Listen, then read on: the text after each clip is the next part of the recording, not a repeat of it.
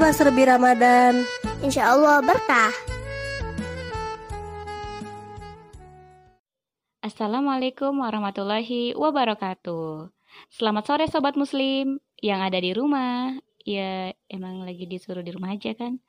Dan yang sedang ada di perjalanan, ini karena keadaan yang benar-benar mendesak ya.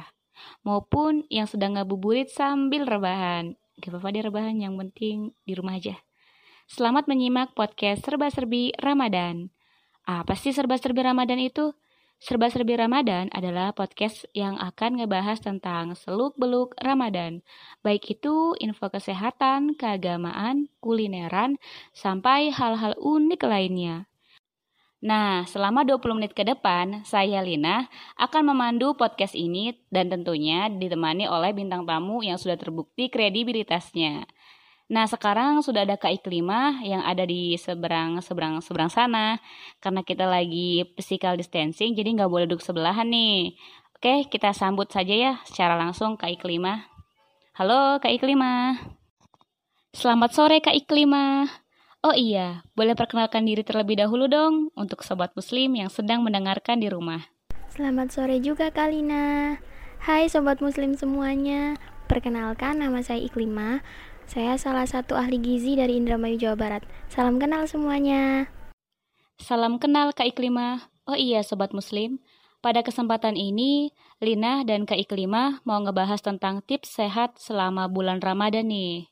Oke, e, menurut Kak Iklimah sendiri, Ramadan itu apa sih Kak Iklimah?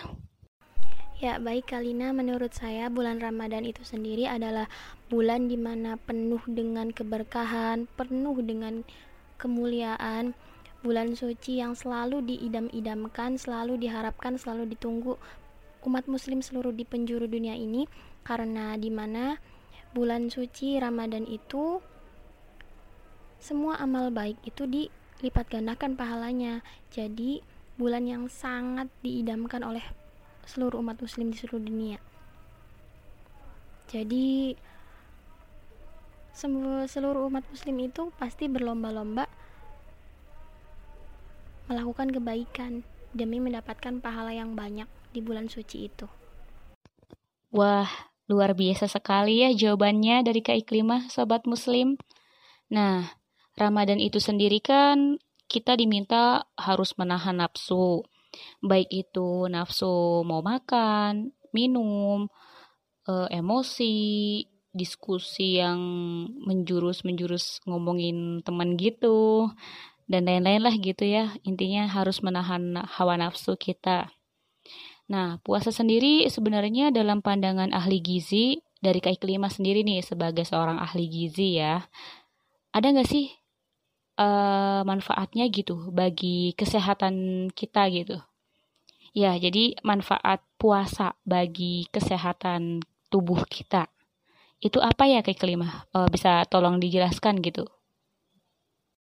Baik Kalina dan sobat muslim semuanya, manfaat puasa bagi tubuh kita itu sangatlah banyak. Di antaranya yaitu dapat mengistirahatkan sistem pencernaan kita. Kenapa? Karena pada umumnya kita itu makan sampai tiga atau empat kali sehari, bahkan bisa lebih dari itu terus belum nyemilnya belum makan yang lainnya. Nah pada saat itu sistem pencernaan kita itu akan selalu bekerja sangat keras. Nah pada saat berpuasa sistem pencernaan otomatis akan beristirahat sejenak karena tidak ada makanan masuk yang dalam tubuh kita. Jadi e, puasa ini sangat bagus untuk mengistirahatkan sistem pencernaan kita itu salah satu manfaat puasa bagi kesehatan tubuh kita. Itu sangat penting bagi sistem pencernaan. Begitu Kalina dan sobat muslim semuanya. Terus juga manfaat puasa ini bisa menurunkan gula darah. Kenapa? karena pada saat kita berpuasa gula darah dalam tubuh kita itu pasti menurun. Nah jadi gula darah yang tersimpan dalam tubuh kita itu akan digunakan untuk energi saat kita berpuasa. Jadi lama kelamaan gula darah yang menumpuk dalam tubuh kita itu digunakan terus-menerus saat berpuasa dan akibatnya gula darah semakin turun. Itu baik untuk uh, untuk kita yang memiliki gula darah tinggi. Itu bisa menjadi alternatif pengobatan juga ya. Begitu Kalina dan sobat muslim semuanya beberapa manfaat puasa bagi kesehatan tubuh kita. Wah, banyak sekali ya manfaat berpuasa bagi kesehatan tubuh kita, sobat muslim. Seperti yang telah dijelaskan oleh Kak Iklima tadi, puasa itu dapat melancarkan sistem pencernaan. Jadi selama puasa, sistem pencernaan kita ini beristirahat. Seperti layaknya kita juga, kalau udah lelah pasti beristirahat. Jadi sistem pencernaan juga perlu diistirahatkan biar tetap sehat dan fit ya kan. Nah selanjutnya tadi ada menurunkan gula darah. Nih, bagi teman-teman yang masih muda, perlu banget nih sobat muslim untuk menjaga kadar gula darahnya agar tidak diabetes. Kan biar dapat umur panjang gitu, ya nggak kayak? Ya, betul sekali Kalina. Jadi, bagi kita yang memiliki riwayat gula darah tinggi, sebaiknya kita sering-sering berpuasa biar gula darah kita itu turun. Itu sebagai uh, alternatif pengobatan juga, sobat muslim semuanya bisa dicoba ya. Nah, sobat muslim, kita udah tahu nih manfaat berpuasa tuh banyak banget dan bagus banget buat kesehatan tubuh kita. Nah, selanjutnya kenapa ya kayak klima? Selama kita berpuasa tuh sering banget tuh merasa lemes, mudah lelah, lesu, dan bawaannya ngantuk terus gitu kayak klima. Apakah ada penjelasan secara ilmiah gitu dari seorang ahli gizi? Apakah gara-gara kita makan yang salah atau kita kurang berolahraga gitu ada nggak gitu kenapa gitu penyebab dari mudah lemah letih lesu lunglai dan ngantuk gitu baik Kalina jadi pada umumnya manusia ini kan membutuhkan 70% air nah otomatis pada saat kita berpuasa di mana asupan yang kita makan itu tidak ada selama beberapa jam. Nah, otomatis tubuh kita itu mengalami dehidrasi atau kekurangan cairan. Jadi, mudah lemah, mudah lelah, mudah ngantuk. Nah, itu disebabkan karena kita kurang cairan. Nah, makanya pas puasa diusahakan pas berbuka dan sahur itu kita minum yang cukup, tidak berlebihan juga. Jadi biar kita biar tubuh kita juga merasa tetap fit ada cadangan cairan dalam tubuh kita juga ya walaupun kita berpuasa juga kan uh, keringet keringat atau peluh itu tetap keluar. Jadi cairan yang masuk itu berkurang tapi cairan yang keluar itu tetap ada. Itu yang menyebabkan salah satu yang menyebabkan kantuk atau mudah lelah letih lesu begitu. Kalina dan sobat muslim semuanya.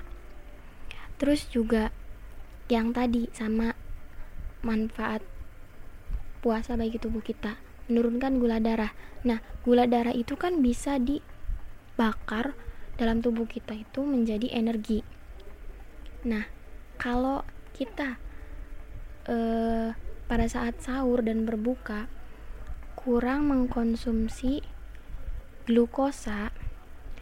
Nah, glukosa ini kan di dalamnya bisa meningkatkan gula darah juga. Otomatis tubuh kita itu kekurangan glukosa tersebut. Nah, glukosa itu salah satu penghasil energi. Kalau kurang glukosanya, pasti tubuh kita merasa lelah, mudah lelah, mudah le mudah letih, lesu, gampang ngantuk. Nah, itu juga bisa disebabkan karena kurangnya glukosa. Begitu Kalina dan sobat muslim semuanya. Jadi diusahakan pada saat ber, pada saat sahur dan berbuka kita perbanyak makan makanan yang bergizi seperti sayuran dan buah-buahan itu tuh paling paling ampuh untuk meningkatkan sistem kekebalan tubuh kita atau meningkatkan glukosa yang dal glukosa yang e, dibutuhkan oleh tubuh kita. Oh, gitu rupanya.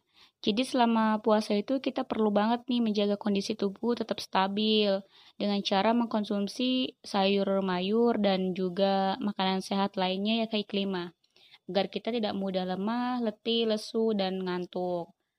Nah, lalu kayak klima setelah 3 sampai 7 hari berpuasa tuh kadang-kadang saya ataupun banyak orang yang lainnya tuh sering merasa kayak sakit tenggorokan, pilek, batuk, dan gejala flu lainnya. Kadang juga sariawan gitu, bibir pecah-pecah. Nah itu itu sendiri tuh sama gak sih kayak kelima penyebabnya karena dehidrasi atau kurang cairan gitu atau ada penyebab lainnya gitu bisa kenapa gitu kita punya gejala-gejala flu yang sedemikian menyakitkan ketika berpuasa gitu bisa dijelaskan gitu kayak kelima Iya, baik Kalina dan sobat muslim semuanya. Kenapa 3 sampai 7 hari setelah puasa kita biasanya mengalami tanda dan gejala seperti pilek, terus sariawan dan lain sebagainya. Nah, biasanya itu saat kita berbuka puasa atau sahur biasanya kita mengkonsumsi makanan-makanan atau minuman yang dingin dan panas. Nah, itu tidak dianjurkan karena saat berpuasa di mana sistem semua sistem pencernaan kita itu kan beristirahat seperti yang tadi dijelaskan di awal. Nah, kalau kita mengkonsumsi langsung makanan dingin atau minuman dingin pas berbuka atau sahur, itu otomatis akan kaget. Semua sistem pencernaan seperti salah satunya tenggorokan. Nah, tenggorokannya itu akan radang. Karena saat berbuka yang tadinya tidak ada cairan apa pun yang masuk ke tenggorokan kita, nah, pas ada cairan itu langsung dingin atau panas. Nah, itu dapat menyebabkan iritasi pada tenggorokan kita. Nah, otomatis setelah iritasi pada tenggorokan muncullah gejala-gejala seperti pilek tadi, sariawan, itu yang biasanya menyebabkan tanda dan gejala pilek atau sariawan saat kita berpuasa. Jadi, sobat muslim semuanya dianjurkan pada saat berbuka dan ber, berbuka dan sahur itu ya kita minum minuman jangan yang langsung dingin, yang biasa saja. Terus jangan yang panas yang biasa saja. Untuk uh, supaya tenggorokan kita itu tidak kaget. Semua sistem pencernaan kita juga tidak kaget. Jadi lang jangan langsung dibikin shock.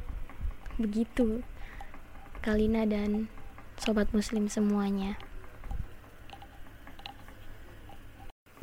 Nah selain makanan atau minuman yang dingin dan panas yang dapat menyebabkan tanda dan gejala yang yang disebutkan. Pola tidur pola tidur kita saat berpuasa juga mempengaruhi imunitas atau kekebalan tubuh kita. Biasanya kan kita perlu tidur 7 sampai 8 jam. Itu normal. Nah, pada saat berpuasa biasanya kita begadang atau tidak tidur sama sekali. Tidurnya pas pagi cuma dua jam atau tiga jam. Nah itu itu dapat menyebabkan sistem kekebalan tubuh kita juga menurun. Nah akibatnya kita mudah terkena virus atau bakteri yang masuk ke dalam tubuh kita menjadi sarang penyakit menjadi penyakit. Nah sariawan atau flu dan lain sebagainya tanda gejala penyakit seperti yang disebutkan itu dapat berkembang dengan pesat atau dengan cepat karena imunitas kita melemah atau turun. Itu juga salah satu penyebabnya. Kalina dan semua sobat muslim semuanya. Jadi makanya saat berpuasa pun kita harus menjaga pola tidur kita. Setuju ya? Waduh, kita perlu menjaga kesehatan kita ya sobat muslim agar kita tetap fokus seketika menjalani ibadah puasa, tidak terhalang oleh sakit flu ataupun oleh rasa yang lemah, letih, lesu ataupun ngantuk. Jadi informasi yang telah diceritakan dan disampaikan oleh Kak Iklima tadi benar-benar sangat bermanfaat banget nih. Lina sendiri baru tahu nih kalau ketika berbuka ataupun sahur kita harus mengkonsumsi makanan dan minuman yang tidak terlalu panas dan tidak terlalu dingin, yang sedang-sedang saja, kayak lagu gitu, ya kayak kelima. Oke, next. Selanjutnya Gimana sih kayak kelima supaya kita bisa tetap fit selama menjalankan ibadah puasa Ramadan? Jadi apa nih tipsnya nih buat sobat muslim yang lagi dengerin kita ngobrol? Iya, betul sekali Kalina dan sobat muslim semuanya.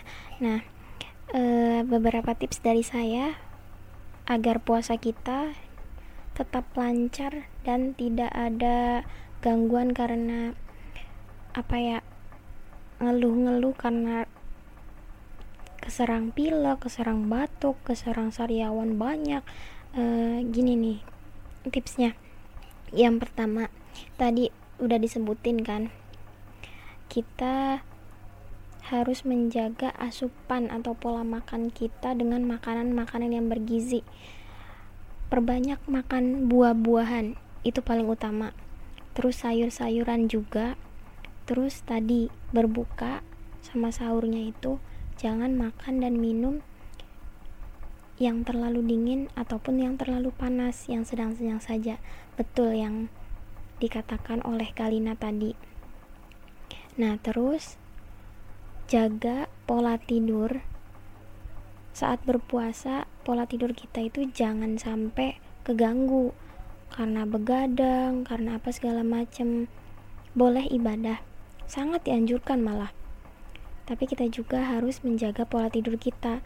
Jangan begadang karena begadang itu tak ada manfaatnya. Kalau begadangnya ada manfaatnya, kalau misal kalau misalkan begadangnya tadaru sampai malam, ya itu mah nggak masalah.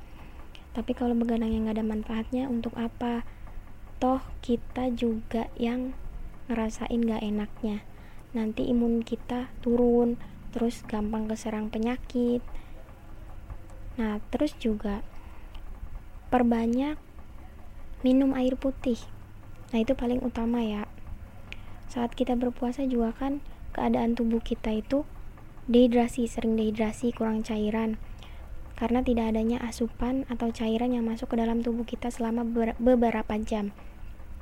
Nah usahakan pada saat berbuka dan sahur itu kita minum air putih yang cukup.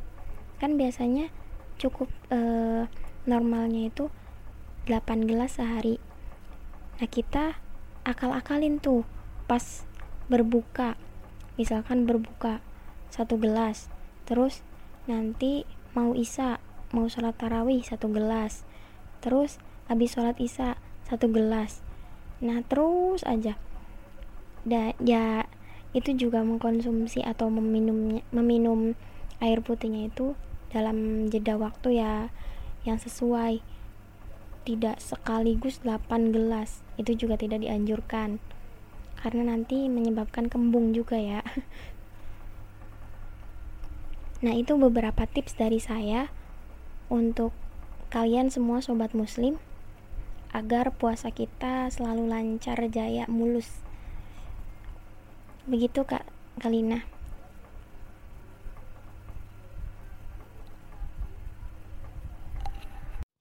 Wah, luar biasa sekali nih penjabaran dari Kak Iklima mengenai tips menjaga tubuh tetap fit selama Ramadan.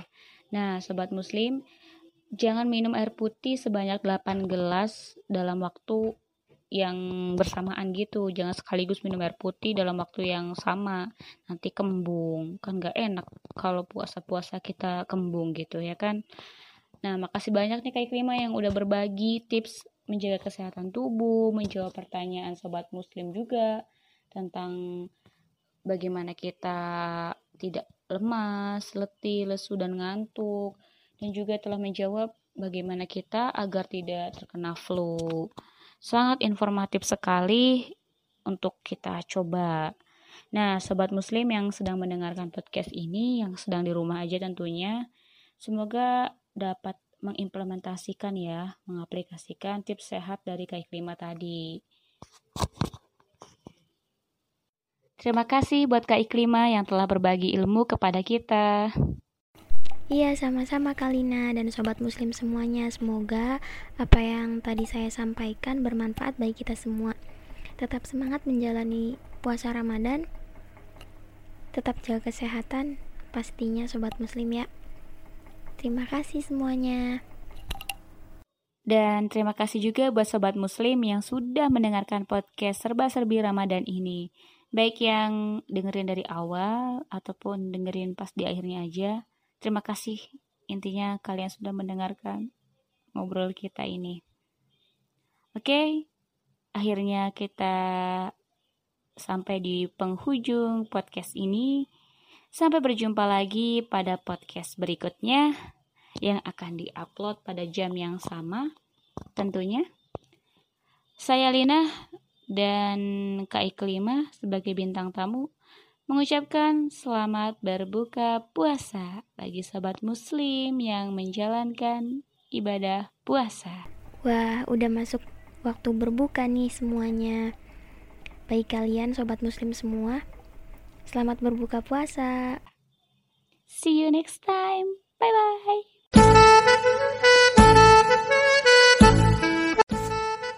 Serba-serbi Ramadan.